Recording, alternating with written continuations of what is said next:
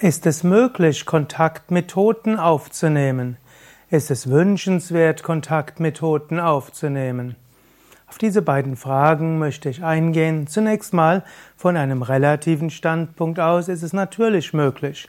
Du könntest dir sagen, angenommen, mein Vater wäre noch hier, was würde ich ihm sagen und wie würde er wahrscheinlich antworten?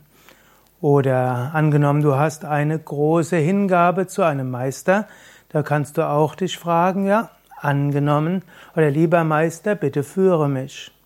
Und du betest zu diesem Meister nicht als den Toten, sondern zu seiner aufgestiegenen Seele. Ich selbst habe zwei Meister, den einen habe ich im physischen Körper nie kennengelernt, Swami Shivananda, und bei dem anderen war ich zwölf Jahre, darunter ein knappes Jahr sein persönlicher Assistent. Ich habe jetzt nicht die Vorstellung, dass ich Kontakt mit einem Toten aufnehme, wenn ich zu Swami Shivananda mich richte oder an Swami Vishnadevananda. Ich denke, die beiden sind heute noch da. Sie sind als Energie da, sie sind als spirituelle Kraft da und ich kann mich an sie wenden. In diesem Sinne nehme ich Kontakt auf mit zwei Menschen, von denen ich mich geführt fühle. Kontakt mit Toten kann aber auch noch etwas anderes bedeuten. Es gibt ja sogenannte Channel-Medien, die können äh, letztlich Verstorbene channeln, mindestens behaupten sie das. Und manchmal wissen sie Dinge über den Ratsuchenden, den nur der Verstorbene und der Ratsuchende selbst weiß. Also für jemand, der zu einem guten Channel-Medium gegangen ist, steht oft außer Frage, ja, da habe ich Kontakt gehabt zu meinem verstorbenen Ehemann, meiner verstorbenen Mutter oder Bruder oder was auch immer.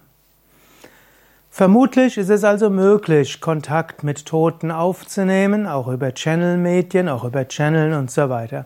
Aber ist es ratsam? Vom Yoga-Standpunkt aus würde man sagen, lass die Toten normalerweise in Ruhe.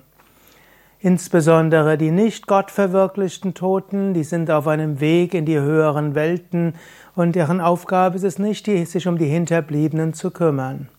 Versuche nicht in besonderem Maße über Channeln Kontakt zu ihnen aufzunehmen. Aber gilt das immer? Das kann ich auch nicht sagen. Mir haben Menschen erzählt, die über eine Channeling-Sitzung viel Frieden erfahren haben. Und mir haben auch Menschen gesagt, nachdem sie Kontakt aufgenommen hatten mit ihrer verstorbenen Mutter oder mit ihrem verstorbenen Kind, das Suizid begangen hat, haben Sie das Gefühl gehabt, dass der Verstorbene, die Verstorbene nachher Frieden gefunden hat?